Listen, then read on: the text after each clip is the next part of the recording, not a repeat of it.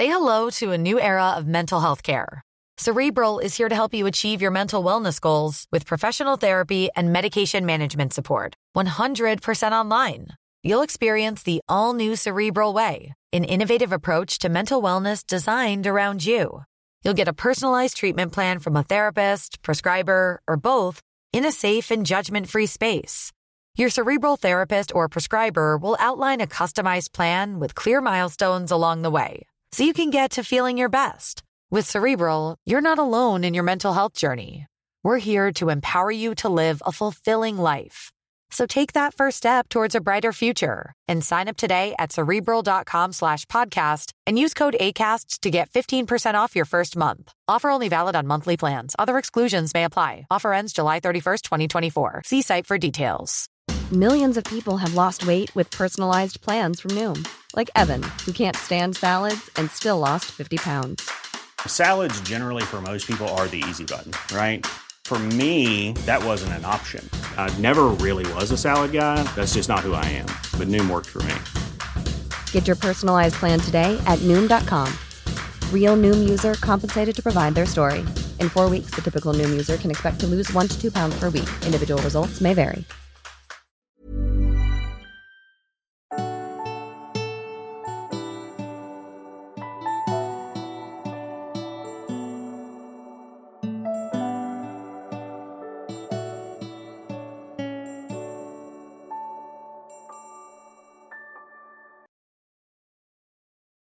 Hej och eh, varmt välkommen till mig.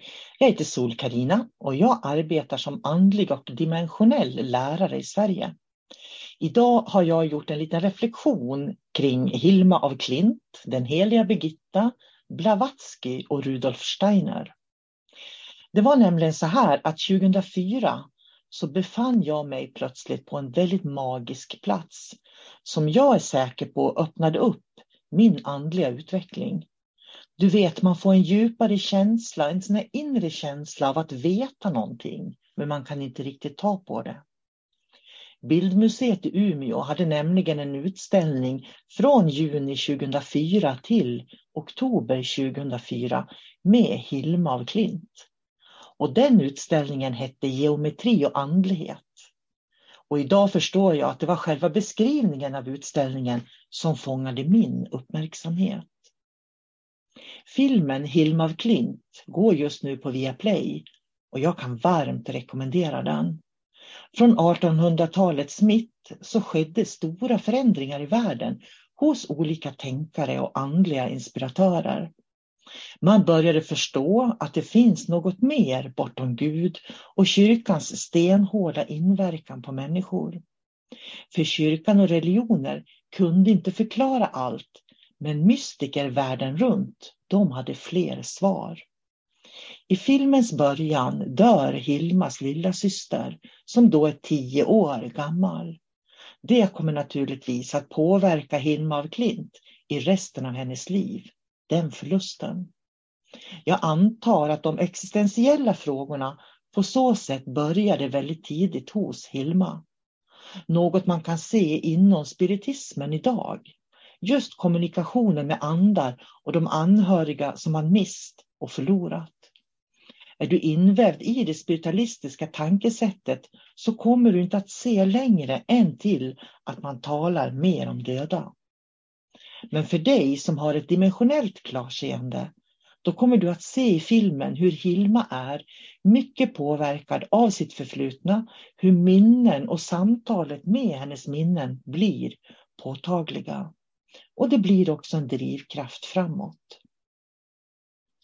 Det här i kombination med att hon också expanderar sin medvetenhet utåt och uppåt i världen genom sin fantastiska konst gör att det går tydligt att se att Hilma af Klint i grund och botten inte var ett spiritualistiskt medium utan ett dimensionellt medium. Trots att de fem i början av 1900-talet det var alltså Hilma och hennes fyra vänner. Eh, precis som spiritualisterna gärna låter andar ta över så hade Hilma och andra i den här tidens anda, de visste inte egentligen vem de pratade med, förutom när de pratade med anhöriga och minnen av sina anhöriga. förutom att Hilma hade kontakt med mästare. Hilma af Klint hade älskat att leva idag. Men hon levde och var född 1862 och dog 1944. För idag hade hon fått en egen förståelse för sina målningar och säkert också ett erkännande. Hennes vision om att bygga ett tempel i spiral är inget annat än den dimensionella vandringen vi gör när vi expanderar vårt medvetande. Så hon var verkligen före sin tid. Påverkad av Blavatsky som är en spiritualistisk mystiker som var född 1831 i Ryssland och som dog 1891 i London. Blavatsky är en av grundarna till teosofin som knyter samman kristna och religiösa filosofier med dåtidens mystiker. Genom resande och studier i Indien och Tibet, genom buddhism och hinduism skapade Blavatsky nya förhållningssätt för den västliga kristna andligheten. Något som många spiritualister använder sig av även än idag. Man plockar hit och dit och skapar en egen religion. Det är ur det här som spiritismen är född och utvecklad. Hon blandade Blavatsky dåvarande vetenskap och mystikers filosofier och delade det med väst. Många nyandliga tänkare kom under just den här tidsperioden varav Rudolf Steiner som var född 1861 och dog 1925. Och han är grundaren av antroposofin och Waldorfpedagogiken. Han var väldigt tongivande också under den här perioden. Det var också här som Reiki Ryoho hade sin grund genom Mikao Usui från Japan 1865 till 1926. Och de vågor som finns kvar efter alla de här tänkarna har gjort att människor bygger på och tolkar på sitt eget sätt. Ibland brukar jag undra vad de skulle tycka om de levde idag, 2022. Och tänk vad intressant det skulle vara att samtala med dem om det gick. Men det går inte. För det finns inte i någon andevärld som väntar på att vi ska liksom ringa upp dem Eh, och får eh, prata med dem, utan vi får tolka dem. Och på så sätt blir de också egentligen en del av evolutionen och den andliga utvecklingen. Deras tolkningar som vi tolkar. Jag kan se döda, jag kan se minnen av döda människor när man projicerar dem. Eh, och om det verkligen fanns en andevärld där vi lever så skulle jag kunna sitta ner och ställa alla mina frågor och kommunicera med Steiner, Hilma, eh, Blavatsky. Men det är inte så det fungerar. Det går inte att samtala för det är minnen och fragment som människor lever med som vi kommunicerar med. Annars vore det ju väldigt fascinerande om det fanns den där andra sidan. Det finns en Disney-film som beskriver det här fenomenet så vackert. Och den filmen heter Coco och handlar om hur en död ande desperat försöker få sina anhöriga att minnas honom. För om han glöms bort av människor så försvinner han för alltid. Det som blev new age och spiritualismen där man talar med andar var född genom den utbrytning som man gjorde från de religionerna och främst kristendomen i väst. Det fanns bara två sidor då på 1800-talet av det hela. Den levande människans sida och alla döda andars sida. Och det är det som lever kvar än idag. Och många har inte utvecklat sig vidare efter det här. Rudolf Steiner är en av dem som satte ord på det här skapade former för det och det finns fler, många fler sekelskiftslärare från 1800-talets mitt och in på 1900-talet som producerade med 50 år framåt och bakåt i tiden då. Många andliga läror och lärare. Det var en tid när mystiker runt om i världen plötsligt blev synliga och intressanta för dåtidens människor. Det här var Hilma af Klint inspirerad av. Rudolf Steiner ansåg henne måla alldeles för intellektuellt. Och visst är det ju så att geometri handlar om intellektet, vilket gör att Hilmas konst passar utmärkt nu i den moderna tiden. Människor idag styrs mer av intellekt än av känslovärlden. Men det gör även Steiner intressant idag eftersom han utvecklade former för att utveckla just känslovärden hos människan. Mina två yngsta barn gick i Waldorfskolan och de fick börja med att rita svanar när de skulle lära sig att räkna. Och de fick hitta känslan i att rita svanar. Och sen övergick det till att bli två år. Så de ritade två år. Gissa vad enkelt det var att efter att ha ritat en svan gå över och rita en tvåa. I den vanliga skolan som jag också haft barn i har man fokuserat mer på att rita tvåor, sida upp och sida ner, sida upp och sida ner. Istället för att hitta former och känslan. Jag kan se att just formen och känslan är något som Hilma också hade med i sina målningar. Tyvärr blev hon ju väldigt sågad av Steiner, men jag tror att han kände konkurrens. Och dessutom var hon ju kvinna i början på 1900-talet. Jag menar, vi hade ju inte ens rösträtt i Sverige. Personligen tycker jag att ordvalen i filmen som Lasse Hallström har gjort är fantastisk. Och vad jag förstår är det ju taget ur hennes egna dagböcker tillsammans med tolkningar som hon gjort då i bokform.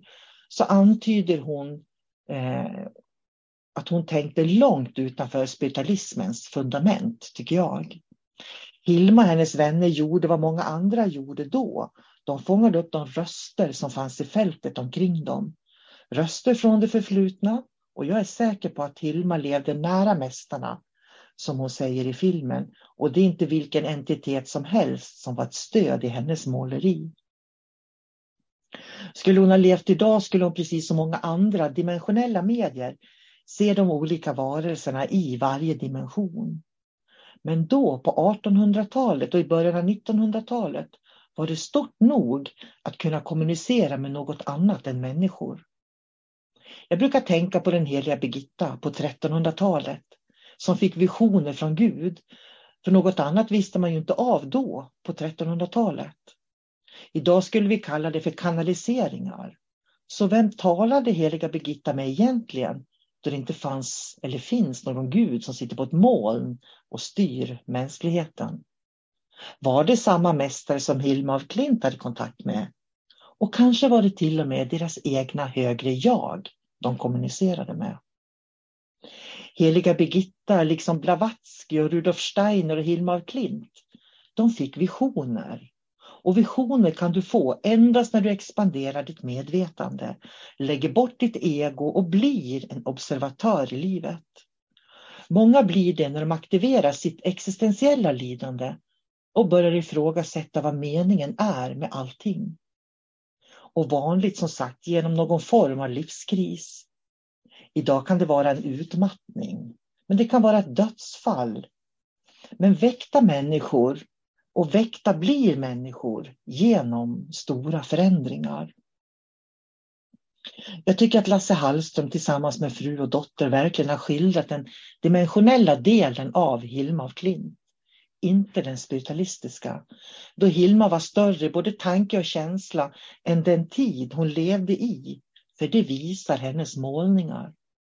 Det är lätt att glömma kropp, själ och ande, för kroppen är vår biologiska process.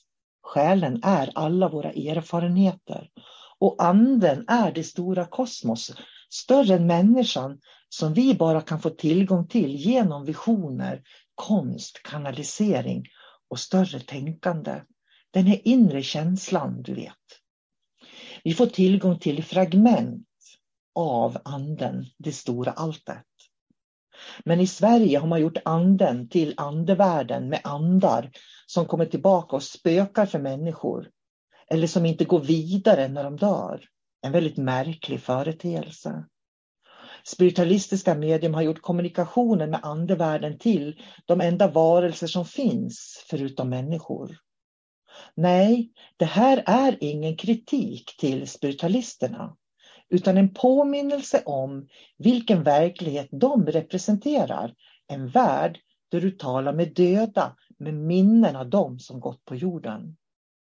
Man lägger skulden på de döda människorna för att levande inte trivs med sina liv eller mår bra där de är och inte kan kontrollera sin egen energi utan blandar den med andras. Visst lämnar vi spår efter oss på jorden. Och i Hilma tycker jag personligen det visar hur vi gör det. För vem som har en död anhörig kan inte höra deras röst tala till en. Jag kan ibland höra min mamma när jag är i olika situationer. Jag känner ju hennes visdom för hon har fostrat mig och varit en stor del av mitt liv. Vi reflekterar med våra döda när vi väl släpper traumat efter att vi förlorat dem. Vem vet vad Hilmas konst hade varit idag om hon inte hade förlorat sin älskade lilla syster som bara blev tio år gammal. Det existentiella lidandet kan skapa en större medvetenhet men den kan också göra att människor traskar runt i sin sorg och smärta år efter år och då behöver kontakten med andevärlden. Eller andra sidan. Andar för mig är allt som inte är människa med en fysisk kropp. Livsanden finns i allting som är levande i många dimensioner och bär den levande energin inom sig. Och levande energi är inte detsamma som astral energi eller minnen. Med det levande kan du tala här och nu. Men de döda är begränsade eftersom du talar med det som varit. Precis som Hilma skildrar i sin konst, eller som så många filosofer, andliga lärare från sekelskiftet försöker berätta om, så finns en värld större än de begränsningar som medium lägger i dem. Det är med stolthet jag tillhör den nya tidens medium, där den dimensionella kunskapen och bredden av vad ande verkligen är kommer fram. Jag är ganska säker på att om 20 eller 50 år så kommer det här att vara vanligt bland människor. För den dimensionella kunskapen delar vi alla, men minnena som skapar lidandet hos anhöriga, det bär inte alla människor. Därför att vissa människor går vidare och andra gör det inte. Lidandets vägar är outgrundliga och leder ofta människor in på nya vägar och i nya tankebanor. Och ibland så låter lidandet också människor vara kvar i det gamla. Lidandet och förluster kan också öppna nya världar för oss. När du ser filmen, bär med dig att Hilma såg ett större kosmos och att hon har målat det. Och det var just det som tog andan ur mig och berörde mitt hjärta när jag var på utställningen i Umeå 2004, för 18 år sedan. Vem kunde då ana den renässans som Hilma af Klint har fått idag? Den går på Viaplay. Se den. Den är verkligen värd att ses. Och med det så vill jag önska dig en riktigt fin dag och tacka för att du har lyssnat på den här podden. Och tycker du att podden är intressant så får du ju jättegärna dela den så att fler kan lyssna förstås. Ha det nu bra, ta hand om dig, njut av livet och låt inte lidandet, vad det nu är i ditt liv, få bli det som begränsar dig. Utan se en ny möjlighet i varje ögonblick. Allt gott. Hej då.